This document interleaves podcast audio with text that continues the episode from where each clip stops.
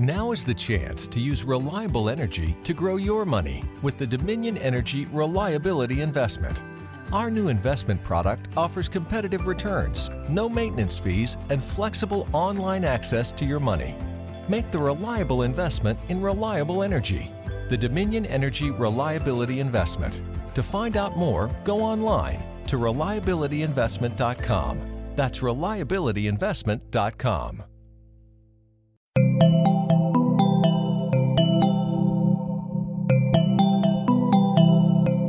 Bienvenidos a posta.fm, Radio del Futuro. A continuación, pégale un mordisco al único podcast en el mundo sobre la cultura carnívora en Nerca.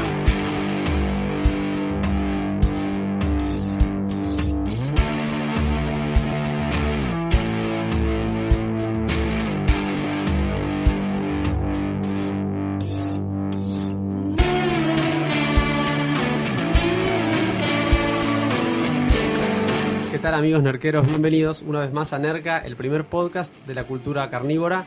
Y acá estamos retomando el, el contacto con, con toda nuestra voracidad carnívora, con una serie de episodios especiales que empiezan con un invitado muy especial, una figura legendaria entre los carniceros de Buenos Aires. Sí, acá estamos eh, en el estudio de Radio Colmena con eh, Nucho, el rey de la molleja. Buen día, buen Eh, día. ¿Cómo le va?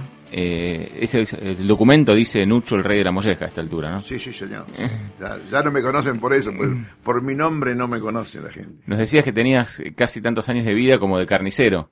No, casi no, los años de vida como de carnicero, porque mi mamá era eh, vendedora de aceite ahí, porque antes el aceite se vendía en, en barriles de, de 100 litros, con una eh, expendedora que la gente venía y le traía la botella y le iba vendiendo el aceite por litro. Claro. Y bueno, y un carnicero se enamoró de ella y de ahí arrancó Nucho y la familia, ¿no? Así que Cu- Cuando hablamos de ahí, hablamos de eh, el mercado, del- Mercado Progreso, Mercado sí, Progreso sí, sí, en, primera junta. En, hoy es un mercado que tiene 125 años, ¿no? y, y desde cuándo, bueno, y desde, cuándo- desde cuándo está tu familia ahí? El Porque- asunto- porque tenés varias generaciones carniceros. Claro, el asunto arranca así. En el año 2018 vamos a hacer 100 años que vendemos cordero ahí. Mi abuelo viene de, de, de Madrid y mi abuela asturiana y vienen a vender cordero a Guayaquil y, y Centenera en la feria.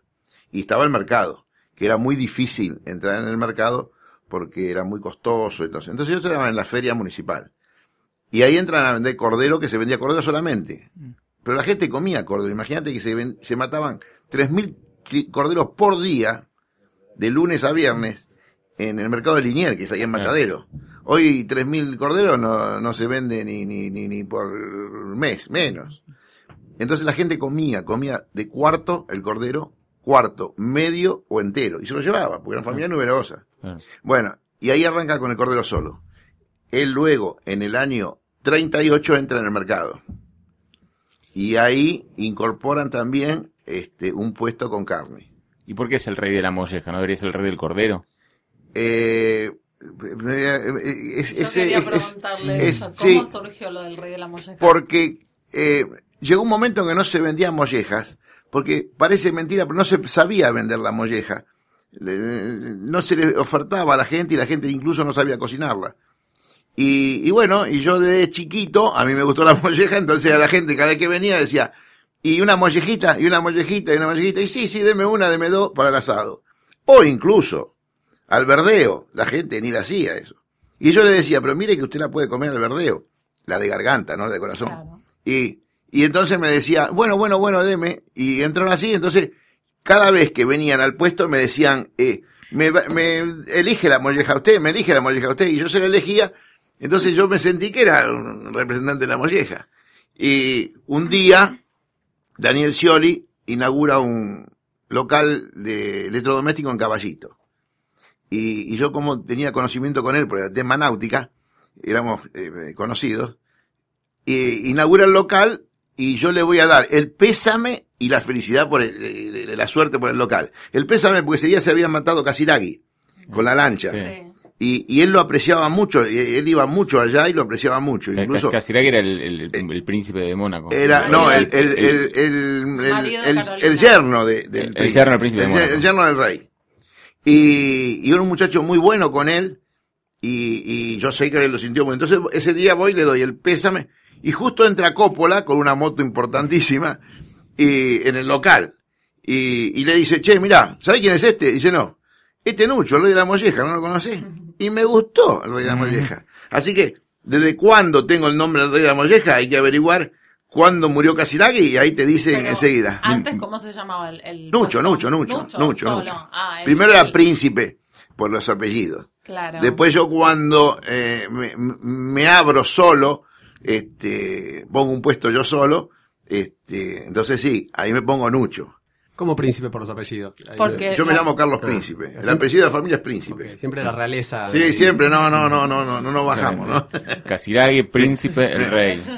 El asunto fue de que, y bueno, y, y con el tema, y entonces sí, ahí tuve que dejar de, de vender mollejas eh, así de a una de a dos y tuve que ponerme en los frigoríficos a que me consiguieran la mejor molleja y bueno, y gracias a Dios tengo proveedores buenos de molleja y tengo clientes buenos de molleja, entonces me siento el rey de la molleja en serio, en serio, en serio. ¿Y sigue, con- sigue en contacto con Scioli?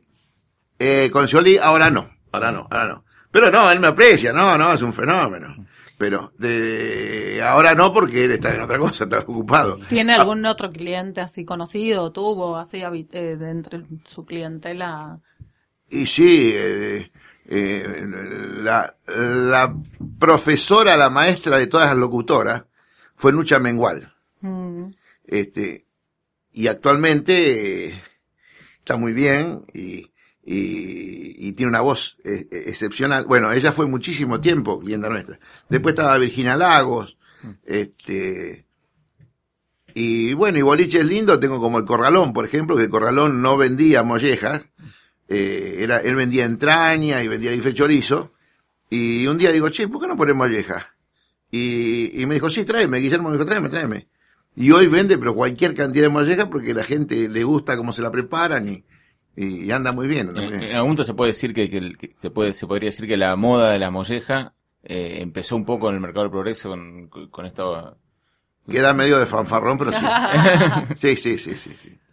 Aparte, yo tengo un amigo florista, este, Armando, de Floría Armando, ahí de, de- de Recoleta, que él dice que la flor abre puertas. Y efectivamente, él le mandó una carta por las Malvinas a la reina, y la reina le contestó. ¿Pero por qué? Porque le mandó con un ramo de flores. Si él le manda a la reina una carta sola, la reina sí la agarra al secretario y la tira o no le contesta y chau. Y él le mandó un ramo de flores, eh, viste cómo se venden las flores, la venden, eh, encarga allá y le mandan un ramo de flores con el número uno, un lindo ramo, y la carta de él. Y la reina le contestó. Entonces la flor abre puertas. Y la molleja también. la molleja, en serio, abre puertas. Es una cosa que la gente te presta atención. Por decir, reina, molleja, sí, dígame la cosa. ¿Y cuál tengo que comprar? ¿O cuál? Bueno, Es lindo, eso, es ¿cuál, lindo. ¿cuál tiene que comprar? ¿Cómo te das cuenta de una molleja que está buena cuando tenés que elegirla para tu... Claro, para es una mercadería delicada. Sí. Eh, el que la vende tiene que, que, que tener mucha venta para tener rotación, que no sea vieja. Porque la molleja no la puede dejar estacionada como la carne. ¿no? Claro. Entonces, eh, y hay que cuidarla mucho con hielo, ya desde que sale el frigorífico. Y después de no cortar la cadena de frío porque es delicado, es una glándula. Y hay dos mollejas. Una es el timo, que es la que va arriba del corazón, que sufre transformaciones. Y otra es eh, la tiroide, que es la de garganta, que con eso nos agarramos siempre a trompada con los médicos, porque los médicos dicen que es la, la de la, eh, la de salivar y no es la salivar, que es de la cabeza y no es la cabeza, sino es la tiroide. Bueno, y te discuten mal, ¿eh? Bueno, y este, y una, la de garganta, sirve para hacer verdeo, para hacer, hay mucha gente que hace milanesas, esa, porque es grasa cero. Y la otra, la de, La rica. la- las ricas son las que tienen grasita, que es la, es el timo, que es la que va arriba del corazón. ¿Por qué decís que sufre transformación? Porque eso cuando el animal es chico, eso es una glándula grande y, y toda carne, toda, toda, sin grasa. A medida que el animal va creciendo, eso se va degenerando y se va haciendo un, un- una glándula grasa, grasa, y ahí llega un momento, por eso que en Norteamérica no la comen, Mm. porque en Norteamérica ellos tienen prohibido matar animales muy chicos, entonces matan animales muy grandes.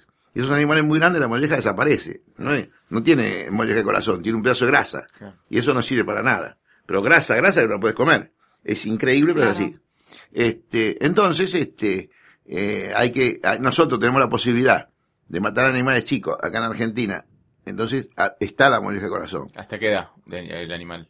Y yo calculo que hasta los tres años. Eh, cuando ya pasan de 450 kilos, ya eh, hay una transformación de y ya, ya es grasa.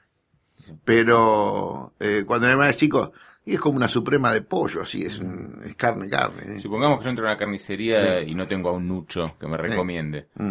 Eh, ¿Cómo sé eh, si una molleja está buena o no? Y marcás Príncipe Carlos 76 arroba gmail.com y, y lo vemos por internet. No, eh, hay una cosa que es muy fea, no tiene que tener olor. Tiene que tener- no tiene puede tener olor. La molleja cuando es vieja toma un olorcito que ya es como la carne esa que ustedes llaman la carne conservada, como es la carne Dry age, Dry age. la, la madurada en seco. la- no, no, esa que se deja eh, macerar eh, 20 días. Sí, sí, sí. Madurada en seco. madurada. Bueno, eso toma un olorcito por fuera especial. En la carne no es nada.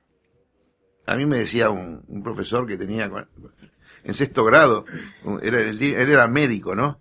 Y me decía, qué suerte la carne, dice, porque la carne no, aunque esté podrida, no te hace mal. La carne. No así el pollo, el cerdo, este, el cordero y las achuras. Y me dice, vos fíjate una cosa, el perro no entierra ni cordero, ni pollo, ni achura, ni cerdo. Él entierra carne. El, el perro va y hace el pozo y entierra. Lo guarda. Lo Y, guarda. y la madura. Porque, porque la pone bajo tierra, la madura. Bueno, y se pone, que de onda, se pone fea. Pero eso no es tóxico.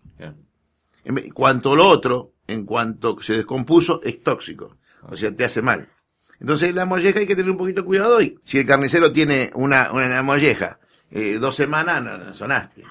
Y hablando en términos un poco Sí. más en generales, no solo de la molleja, eh, se dice que la carne antes era mejor que la de ahora, que ahora se usa más feedlot, que antes era toda carne de pastura. A lo largo del tiempo, ¿usted notó que, que- fue cambiando eso? Carne, pollo, pescado, todo cambió. ¿Cómo, cómo era comprar, si compraba Eh, un bife chorizo en el 2003, y antes- en, el, en el 93? O en, En el- no, no, cambia, por decir, cambia en el 80, sí.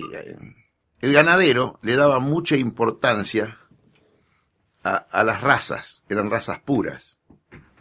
Era Hereford, era Angus, era Shorton, y todo eso se fue degenerando porque el comercio, ellos le entran a agregar animales índicos, la brama, eh, animales que ya tienen jiba, entonces que lo puedes criar en distintos lugares ¿qué jiba? y que tienen Joroba. el- el- la joroba esa ahí. Entonces, esos animales vos los podés criar en el norte, en el sur, en la cordillera, porque son animales que se bancan frío. calor. Entonces, pero eso qué pasa, no tienen carne. Entonces entraron a hacer cruzas con Angus, con Hereford. Entonces, esas cruzas son animales que tienen carne, pero que fallan. Hay veces que fallan. Hay algunos que salen duritos. Porque ya vienen con los genes esos, los genes de animal salvaje. Por más que lo quieras hacer, trae genes salvajes. Bueno, y vos, y hay cosas raras. Vos haces un bife de chorizo y la mitad te sale tierno y la mitad te sale duro. Sobre todo, viste la parte esa que no tiene grasa de nada, de nada. Esa te sale un fierro, pero duro, duro. Claro. Y lo otro que tiene grasita intermedio te sale más o menos bien. Bueno, esos, esas eh, mezcla de razas, eh, el Alberdin Angus, antes era Angus, ahora Angus y Alberdin. Y, y, y el, el otro, el, el, el Brangus, es Angus con, sí, hay Y- veces que sale, y, después la matanza. De la alimentación también, del feedlot. La alimentación camp- También. Eh, menos mal que vino el feedlot porque si no la carne costaría fortuna. Porque hoy tener animal a campo es muy caro. Bueno, eso es polémico, Y- y porque los hay gente que está muy en contra de la alimentación a No, feedlot. en contra del sinvergüenza que le da de comer mal. Mm. Pero si vos haces feedlot y le da de comer bien, es una cosa. Pero en el feedlot Ahora- no están confinados y sin moverse, eso también repercute negativamente. No, no, no, porque el feedlot sí que se mueve. Vos le pones la, el, el agua a 200 metros, le pones la comida a 200 metros y le pones la sombra a 300 metros, entonces el animal se mueve. Pero si vos no lo dejás mover para que dé más kilos y en vez de darle de comer una mezcla con maíz y con pasto y, le das eh, harina de pescado, eh, sale un chancho. Bueno, se está mirando, ahora eso se está mirando, tan para- y después del problema ese que hubo con la vaca loca, qué sé yo, está mirando, porque en Europa le daban lo que sobraba de los de las achuras, qué sé yo, se lo molían y se lo comían de vuelta. Entonces, ahí es donde se degeneró el asunto de la vaca loca. Es decir, que, el- que una alimentación en- a granos no significa necesariamente que el animal esté quieto. Que puede tener la alimentación de feedlot, pero moverse igualmente. Claro, porque vos lo regulás eso, le pones de distintos lugares y vos lo manejás con el agua y todo eso. Eh, pero ¿qué ocurre? Que eh, él, eh, los ganaderos, el que es mal criador, eh, lo hace todo junto, total lo larga y chau. Ahora no, ya se entró a mirar un poquito más la calidad y todo eso. Porque imagínate que antes te venía la grasa dentro de la carne, pero parecía inyectada, parecía, y eso, eso no era bueno, no, no. Ahora no, ahora están prestando más atención. Y lo que perdimos sí el campo. El campo se perdió mucho porque la soja ocupó mucho lugar y, y un animal en el campo se hace muy caro. Se hace muy caro porque precisás una hectárea por animal. Imagínate que, que para tener 100 animales precisás 100 hectáreas. Y tenés hectárea de carne, tenés eh, lugares bajos que se te inundan ahora. Entonces eso es problemático. ¿Cómo es el tema de las modas en, en la carne? ¿Hay cortes que se ponen de moda? Hay cortes que se ponen de ¿Cómo, moda, ¿Cómo sí, lo sí. vio usted o sea, a lo largo de su, de Eh, su en, oficio? en la década del 60, 70, eh, si vos le llevabas una entraña a una mujer a la casa, te pegaba. Porque la entraña echa humo. Y bueno, antes no había los spar y, y la cocina. Bueno, entonces hasta el placar se le llenaba de humo, pero entonces entraña no la quería ni ver. Entonces verdaderamente la entraña se picaba, no, no, no la comía, o sea, comía el carnicero. Bueno. Y ahora, mm, que hay hornitos nuevos, eléctricos, y, y que el humo se puede sacar por, ya- entonces, cocinas más modernas. Entonces, ahora apareció la entraña. La entraña era una cosa que tenía un valor eh, más o menos, eh, más o menos como el roast beef. Y bueno, la entraña vale este, como el bife con lomo. Porque no hay, Demanda. digamos. ¿entendés? Hay poca por animal. Eh, no, y sí, trae dos por animal, trae. Porque la entraña es, es, es lo que separa los pulmones de la parte intestinal. Claro. Es un diafragma. Bueno, y eso, este, hay dos por animal. Y, y cada una pesa medio kilo, 300 gramos. Entonces, es un problemón porque el tipo que va a hacer un asado y se le entraña, ¿cuánto querés? 8 kilos. ¿Cuánto vas a matar? ¿Cuánto vas a hacer? ¿Entendés? Y, y no, y apareció también eh, Con el ojo la, de bife. la picaña Ah, también la picaña. el ojo de bife, la ceja de bife, la espaldilla. El ojo de bife que empezó, a mediados de los 90 más o menos. Y sí, sí, sí, en los 90, sí, sí. Todo eso empezó en, en la década del 90. La, la- la entraña, eh, la espaldilla, eh, el ojo de bife, la ceja de bife. Sí, sí, sí, ahí hubo una. Porque apareció la competencia. El carnicero, antes de, antes del 90, eh, no tenía competencia. Eh, vos querías un pelleto, tenías que ir al carnicero y decir, mire, señor, por favor, mire. Y en vez de un pelleto te vendía un pelleto con media cuadrada y media tortuga. El pelleto pesaba 3 kilos. Pero eso viene de los precios oficial. Eso viene con la idea del precio oficial. Mm. Como te tenía que cobrar el pelleto eh, cuando tenía precio oficial, igual que la carnaza común, entonces, no se podía. entonces vos agarrabas y lo cargabas todo así, y, pues si no, no, no, no, si no tiene que largar, no puede vender. Y entonces, esa trampita que se hacía antes, eh, cuando vino la década del 90 no se puede hacer más porque te ponen los supermercados, entonces el carnicero salió a competir. O sea, era más tramposo antes, cuando tenía ese Eh, no, monopolio. no, no, no, no era, Eh, eh, no era, era una forma de defenderse y no te fundís. Expliquemos, No, no. expliquémosles a nuestros Sí, jóvenes sí, oyentes sí. Eh, qué eran esto de los precios fijos y nos estaba contando antes Mm. que cómo se manejaba cuando le ponían un precio fijo y el carnicero tenía que salir a vender algo que no le convenía vender. Y ¿Cómo- como, cómo- como, cómo- cómo viene, a ser, viene a ser como hoy el dólar o el euro. Igual, igual, igual. Vos agarras un muchacho y decís, andá y comprame dólares. Y le das nueve pesos y el pibe vive sin nada. Ahora, si le das más, el pibe, sí, porque va a un lugar donde está prohibido vender y bueno, era, así era la carne. Vos le mandabas a comprar carne y tenía que venir antes de las 7 de la mañana. Porque el carnicero iba preso. porque estaba cobrando fuera de precio que le había puesto el gobierno. Claro, en las economías de antes se pensaba que eso era una cosa bien, pero ahora se dan cuenta que en la economía cuando vos lo intervenís a eso, pasa a ser más caro, porque no hay. Porque aparte volvés a poner un precio risorio. No es que si la carne vos la pagás, este, qué sé yo, eh, 10 pesos el kilo la podés vender hasta 15, entonces no tenés problema. Pero si vos la pagás 10 pesos el kilo y la tenés que vender a 8, tenés que entrar en algún curro, porque si no, no lo puedes hacer, si no te, te tenés que ir. Y, y nos decías que, que sus familiares te- terminaron presos por vender carne. Eh, sí, mi papá fue preso, pero fue preso mi papá por carne. Y el, el fiambrero por el fiambre. Y el de las papas. Le habían puesto precio oficial a la papa. Esto que fue... eh, per- eh, Esto fue em, del, del 46 al 54. Ajá.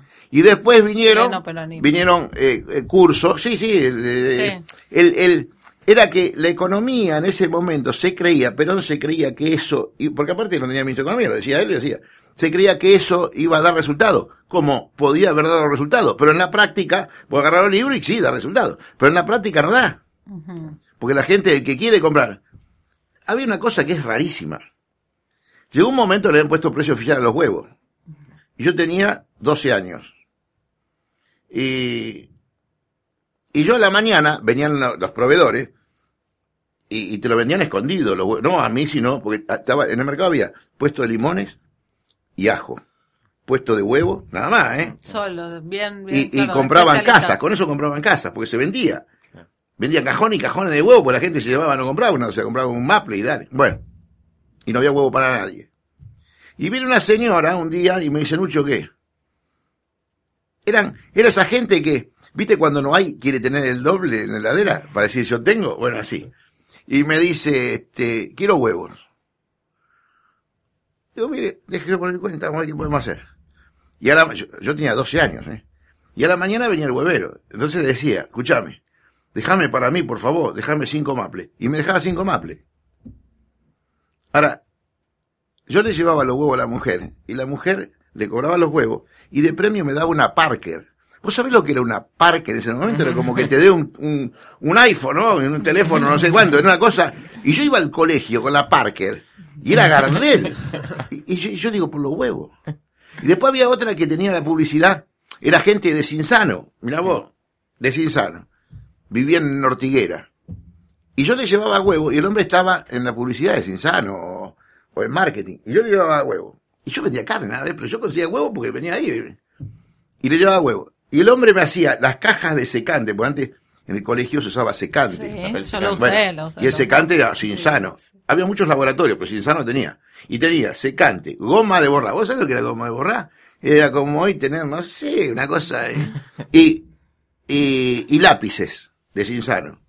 Y yo le llevaba huevo, y el tipo me hacía una cajita así, que yo llegaba al colegio, y el director me decía, no me das para mí, el director. Bueno, eso es porque estamos hablando de que ponerle precio oficial a una cosa, y el cliente tiene que fijarse cuando, por ejemplo, la cebolla vale fortuna, y no le pongas cebolla a eso, hacer hoy, hoy sin cebolla. Sí, Entonces baja solo. Claro. Pero parece que cuando no hay o está más cara, la gente quiere... Tengo viejitas que vienen ahí y dicen, qué desgracia. Ay, ¿Vio lo que vale la cebolla? Sí, ¿usted cuántas usa por semana? Dos. ¿Y qué? no es ninguna desgracia, ¿no? Entonces, eh, con la carne era así. Le ponían precio oficial y la gente quería, y eso que no era freezer. Claro, genera una especie de... De- de- claro, y todo el de- mundo quería comprar de- carne. Y era un problema. O sea, ser carnicero era más rentable que tener una casa de cambio, más o menos. No, era como tener una casa de cambio. Ah, no. Era reditable si vos tenías mercadería. Claro. Claro. Pero vos te dabas media red día por medio. Tenías que... Y vos con esa media red tenías que mantener el negocio, que eh, ahí las empresas siempre fueron muy caras, las, em- tenías que mantener el negocio, tenías que mantener, empleado no había, ¿eh? El carnicero hacía todo. Cortaba, preparaba, lavaba, no había empleado, si no, no podés mantener un empleado. Bueno, y, con- y vos con esa media red tenías que emprender la vida, ¿viste? Entonces era media red día por medio. Y hoy por hoy, ¿cómo está el, el- mercado de la carne? ¿Se, se consume más? ¿Se consume menos que antes? Eh, Eh, gracias a, a los médicos se consume, pues llegó un momento que los médicos decían que no había que comer carne. Mm, que claro, no ahí- sé, y ahí aparecieron las, las, las esposas vegetarianas. Que si yo alguna vez nazco mujer, este, eh, yo me hago vegetariano. Porque como no cocinas, no haces nada. Entonces, no, pues no toca la carne, entonces está bien, está bien. Este, eh, llegó ahora el momento que parece que no, parece que los médicos dicen que hay que comerse tres, cuatro veces por semana un bife chorizo. ¿Y eso repercute? Sí, sí, sí, se mueve, sí, sí, sí, sí, sí se mueve. La, la juventud, veo muchachos de 15, 16, 17 años que se juntan y vienen y dicen, Lucho, somos ocho, ¿qué hacemos? Y bueno, poner cuatro mollejitas, poner un pedacito vacío, poner una, o una colita de cuadril, y yo la me echo, viste, con panceta. Y son chicos que antes, a los 17 años, no pensaban ni en el asado ni en la carne. Agarraban dos hamburguesas, ahora los pibes no comen hamburguesas, cuando hacen asado no comen hamburguesas. No hay uno que me venga, mira, somos 25, ¿qué llevo? 40 hamburguesas, no hay uno. Todos quieren llevar carne. ¿Cuál es su corte favorito, Nucho? A mí me gusta, eh, para los estofados, la espaldilla. Para el churrasco, el ojo de bife. Y después el asado. Pero el asado no, como. Eh, Viste que ahora lo hacen banderita o lo hacen en, en, en 10 minutos. Eh, el asado precisa tiempo. Una buena tirada de asado al horno, una hora y media, es una cosa extraordinaria. Y otra cosa que me gusta y la gente no lo usa, y vamos a tener en programas próximos, vamos a tener que enseñar a la gente a que haga este un menú con carnes económicas.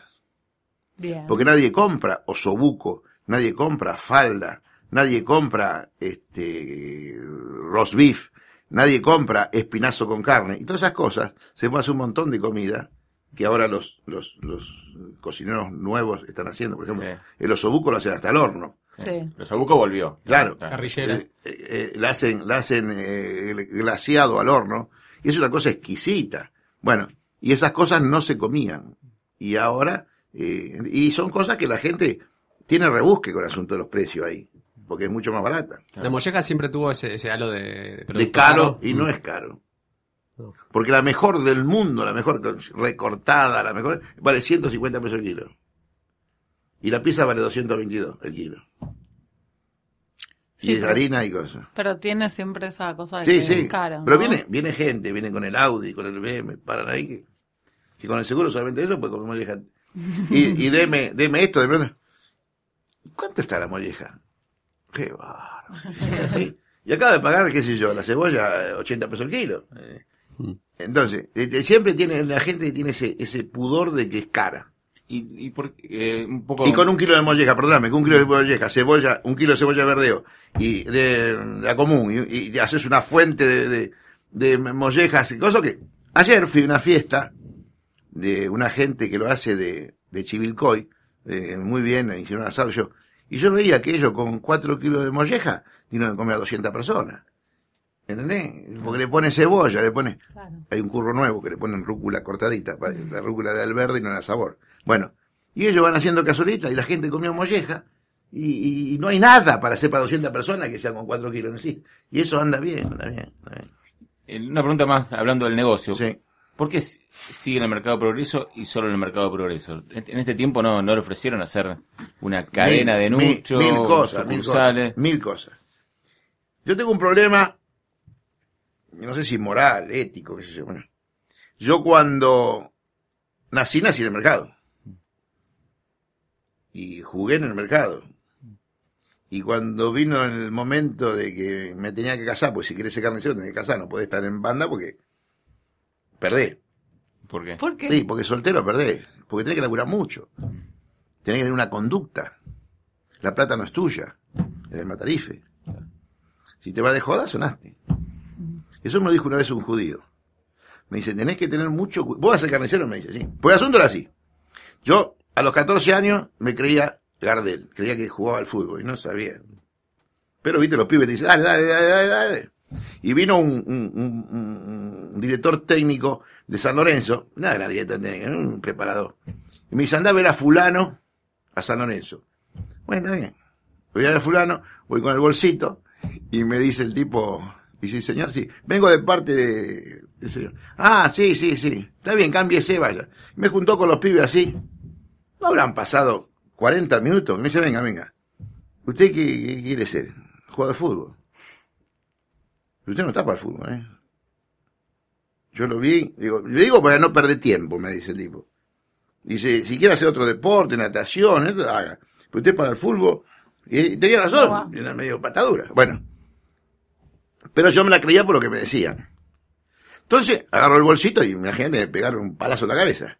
Y me voy por, por Avenida La Plata y encuentro una clienta, es la, la, la representante de, de, de, de- de los israelíes, pues tiene el número todavía y cuenta su, de su, de su escapada de Una sobreviviente del holocausto.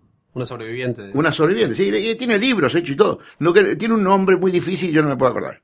Vivía en Rivadavia al 5300, ahí al lado de Buenafide. Bueno, y, y me vio así, me conoce del mercado y me vio triste. Y me dice, ¿qué te pasa, Nucho? Digo, nada, vine a probar y, y, y no ando. ¿No andas qué? No ando en el fútbol. ¿Y qué problema tenés? Y que nada, que yo quería ser jugador de fútbol. ¿Y quién quería ser vos? Y San Filipo, en ese momento estaba San Filipo. Digo, San Filipo. Y me dice, este, ¿pero vos querés ser jugador de fútbol o San Filipo? No, quiero ser jugador de fútbol como San Filipo. ¿Y por qué no sos San Filipo? La pucha. ¿Cómo soy San Filipo? Pero vos no sos carnicero, sí. ¿No estás en el mercado, sí? ¿Y vos no sos San Filipo en el mercado? Y me mató. Ella me dijo que yo fuera San Filipo, pero dentro del mercado. O sea, que Nucho el San Filipo de las mollejas vendría a ser. Claro, no, no, no. San Filipo porque era triunfador. Claro, claro. Sí, sí, el Y yo tenía 14 años. y- Bueno, fui al mercado y ella siempre venía y decía, no te olvides lo que yo te dije. Sí, y me, me, me venía corrigiendo. Bueno, y efectivamente, eh, ella me, me, me guiaba más o menos así. Y después vino otro y me dijo, ojo que la plata no es tuya. Ojo que el tiempo es del puesto. Bueno, puede decir, mañana me voy a jugar al billar y tenés toda la gente esperando. No. Entonces, para la oreja lo que vas a hacer. Digo, sí, voy a ser carnicero, listo. Y me dice, y mirá que te tenés que casar. No puedes estar soltero. Y no puedes vivir más de 150 metros del trabajo. ¿Y por qué no puedes? ¿Qué, qué, qué? Dice, porque lo que vos gastás en, en viático y el tiempo que gastás en viático, dice, ahora no es nada, pero vos vas a ser carnicero, sí. Y bueno, cuando tengas 60 años vas a decir, y efectivamente, hay como 4 o 5 millones de pesos. En la cuenta de En lo viático. que te ahorraste Sí, sí, sí, de viáticos, claro. Y anécdota como esa, viene un señor, no había nylon, no había bolsa de nylon. Y entonces venía la gente y me pedía carne picada, había que agarrar un papel, pasarle grasa, untarlo bien con grasa, se podía pegar, porque si no, eh, eh, cuando nosotros teníamos ganas de jorobar, mi mujer pedía carne picada, ponía un papel así, se lo envolvíamos así, cuando llegaba a la casa, le quedaba un cuarto kilo, por otro quedaba pegado en papel. Bueno. Entonces viene un tipo y me trae una señora y me dice, mi marido tiene unas bolsas de nylon, que es el nuevo producto ese. Ay, qué bien. Y decir, porque él, dice, tiene la, la posibilidad de traerle lo que le sobra. ¿Está bien? Y me trae bolsa de zapatos, de una zapatería. Me acuerdo que era izquierdo, zapato, calzado izquierdo. Sí, en Y, Avenida y no Boedo. sé si iba con Z y el tipo le puso con S o iba con S y que, se la devolvieron. Y había como 10 mil, qué sé yo. Y me la dejó pero barata. Fenómeno, listo. Yo le ponía a la gente y se va enamorada de esa bolsa. Hoy le pones a la gente la carne en una bolsa de zapato y te mata. Bueno. Y viene el, el- un señor que vendía bolsas. Y me dice, ¿por qué usa esa bolsa? Digo, no, porque una clienta me trajo porque el marido dice, sí, pero usted no puede meter carne, en a, pesar de que es nueva la bolsa y todo, pero queda feo. Usted tiene que tener una bolsa, dice, eh, que sea para carne. Está bien. Digo, ¿y cuánto vale? Y el hombre agarró, se puso a hacer los números ahí y me dice, mire, esta vale, eh, por ejemplo, de hoy, cinco pesos. Y esta vale tres pesos. Yo, mire, tengo un problema. Para la carne, eso no me da el costo. Porque la persona lleva 10 pesos de carne, le pongo 5 pesos de bolsa, sonamos. Y me dice, y esta vale 2 pesos. Y pero que 2 pesos, ¿usted no me podría dejarla de 2 pesos en uno? Me dice, vamos a empezar de vuelta. Yo a usted no le voy a vender bolsa nunca. Ya, desde ya le vamos. Pero por lo menos, yo soy una persona grande, acépteme mi consejo. Usted cuídese de su señora y de las novias que tenga. Y de la bolsa no se fije nunca, porque la bolsa usted lo va a ayudar. Su señora le va a sacar y su novia le van a sacar. Y la bolsa lo va a ayudar. Entonces usted preocúpese por eso y no por las bolsas. Está bien. Lo dejé. Me dijo así, el tipo se fue, me dijo que no me iba a vender más. Digo, este no suena. Bueno. Ahora han pasado dos años que paro con el auto en Centenera, en Rojas y Rivadavia. Estoy parado así, no había semáforo, había vigilante. El vigilante me paró así y ha tardado porque había mucha gente. Y miro una mujer con una bolsa de greco amarilla. Veo otro, una bolsa de greco así. Y veo, era, era domingo a la mañana, amarillo ama- y greco, greco, greco, greco. Y digo, tenía razón el judío. Me dijo a mí eso y tenía razón. La que vende en la bolsa. Al otro día llamó un fabricante de bolsa y digo, quiero bolsa con manija. Me tiene una chica. Me dice, ¿para dónde es? Por la carnicería. ¿Y por qué con manija? Y porque quiero con manija, ¿vio? Qué raro, está bien. Hágame el presupuesto, está bien. Este, pero mire que tiene que ser amarilla, ¿eh? ¿Y por qué amarilla? Y porque tiene que ser amarilla, porque no sé, mi, mi, mi papá me dijo amarilla, qué sé yo. Está bien. Y tiene que venir impresa. ¿Para pagar una carnicería? Sí, tiene. Bueno, está bien. Impresa le pone. Pero mire que tiene que ser dos colores. Nucho en negro y el otro en rojo. ¿Usted me dice por una carnicería? Sí, por una carnicería. Y seguía anotando. Digo, y ambas caras. Y dice, ¿por qué ambas caras? Porque las mujeres se ponen la carnicería para adentro y, y, y, y no ven que dice carnicería. Entonces ambas caras. Y bueno.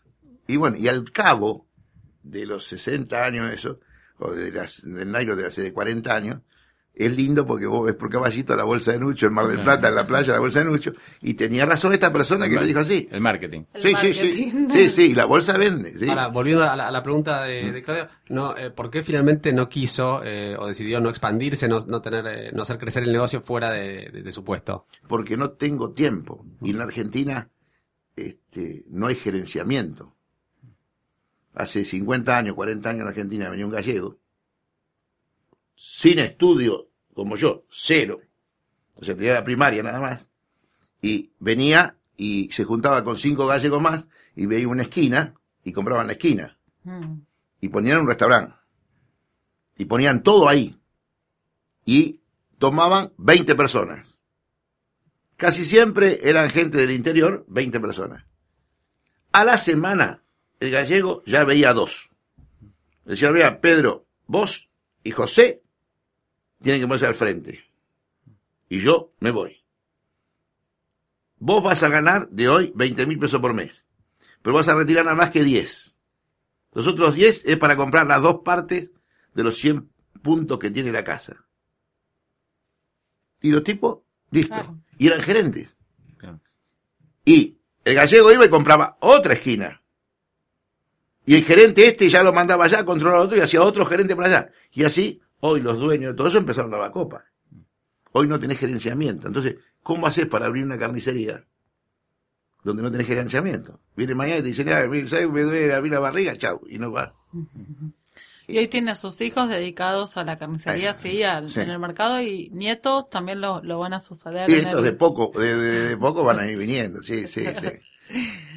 Sí, sí, porque, no, no, ahora no, porque eh, es muy sacrificada la carnicería. Imagínate que tengo a Darío que arranca a, la- a las 4 de la mañana y, y A esa hora reciben la, la, carne, y viene entera. Hay que Y tenés empleados que las despostan y que hay que prepararla, por eso viene eh, a granel. ¿Cu- ¿Cuántos kilos de carne vende hoy por hoy por día? Y no sé, te digo que no sé, no, no es mucho, mucho, mucho, porque eh, comercialmente cayó. Eh, en estos momentos, eh, y el problema que hay es que estaremos al, un 30% menos vendemos, pero no es porque haya que, sino porque hay otras cosas. Ahora hay quesería, hay, hay pollerías que te venden ya la milanesa hecha, hay, hay pizzerías que te llevan a la pizza a tu casa, hay roticerías, hoy roticería en Caballito de como 100. ¿Le venden a restaurantes también? Le vendíamos, sí, ahora no, a restaurar no, porque tengo los amigos, el Greco, el Corralón, eh, varios, pero son, son amigos, no son como restaurante. Y no me compran todo a mí, me compran específicamente este, lo que verdaderamente a ellos se les complica para comprar, entonces me lo compran a mí. Pero no, no, restaurante, hoy no podés porque restaurante, desgraciadamente, tiene un sistema de que paga mal. Te pagan, y la carne es todos los días. Voy a tener que poner todos los días, ¿viste? Entonces, es un problemón, ese es un problemón. Entonces, el comercio se hizo bravo. Bueno, Nucho, para ir cerrando, ¿qué prefiere? ¿Un bife jugoso, a punto o bien hecho? Eh, yo no sé si vos me estás cargando, me decís en serio. Yo voy a un restaurante Sí. Y viene el mozo y me dice, señor, sí, bife chorizo. Porque yo en el restaurante como bife chorizo, ¿eh? No como otra cosa. Porque sé que voy a lo seguro. Sea duro o tierno, pero como bife chorizo. Pues el asado me sale siempre duro. Bueno. Y me dice, señor, ¿cómo lo quiere usted? A punto, jugoso. Y me lo trae lo opuesto, lo opuesto de lo que yo le dije. O me lo, le digo, siempre digo a punto, y me lo trae seco, seco, seco, o crudo, crudo, crudo. No, no, me gusta a punto. Pero cuando te pregunta el mozo sonaste. Porque no sé cómo es. Ahora, eh, hay dos lugares donde eh, eh, yo me admiro porque tienen 800 bifes por día. Porque tienen 800 personas que comen bife. Eh, y le sale siempre bien. Uno es, este, por ejemplo, que tiene show. Porque para más tienen show. Eh, uno es el Café de los Angelitos, que tienen ahí 300 personas. Y, y, y a mí me parece hasta raro. Y otro es eh, Señor Tango, que tiene 800 personas, hay que sacar 800. Y te lo sacan a punto y siempre es tierno. A mí me parece que ellos lo eh, añejan, ¿cómo es? Lo, El madurado. lo ma- tienen, tienen ellos una cámara, ma- una cámara maduradora y ese es el... Pero comercialmente madurar yo no puedo madurar porque viene la gente y dice, no soy viejo, yo, ¿cómo se usted? Te dice. Porque el aspecto no es lindo. Claro. Bueno, Lucho, muchas gracias por acompañarnos hoy. Che, no hablé mucho. No, estuvo muy bien. Cualquier cosa, cualquier cosa me decir la próxima vez hablamos menos. Dale. Hacemos un Bueno. episodio. Gracias. Un gustazo. Dale, un gusto. Bueno, y después de esta enriquecedora charla con Nucho, el rey de la molleja, eh, nos despedimos eh, recordándoles que, como siempre, bueno, si quieren escuchar los episodios anteriores de NERCA, los pueden encontrar en posta.fm barra NERCA, al igual que el, resto de las series de Posta. Y cualquier cosa que quieran comentarnos pueden hacerlo escribiéndonos a nerca.posta.fm.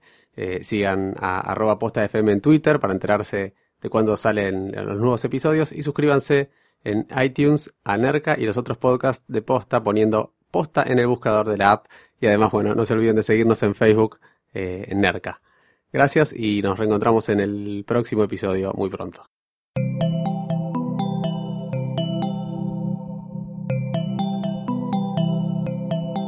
Si te gustó este episodio, hay mucho más en nuestro sitio. Métete ahora en posta.fm. También puedes llevarnos en tu teléfono. Busca Posta FM en las tiendas online de Android y Apple. Seguí con Posta FM, radio para escuchar cuando quieras y donde quieras. Posta.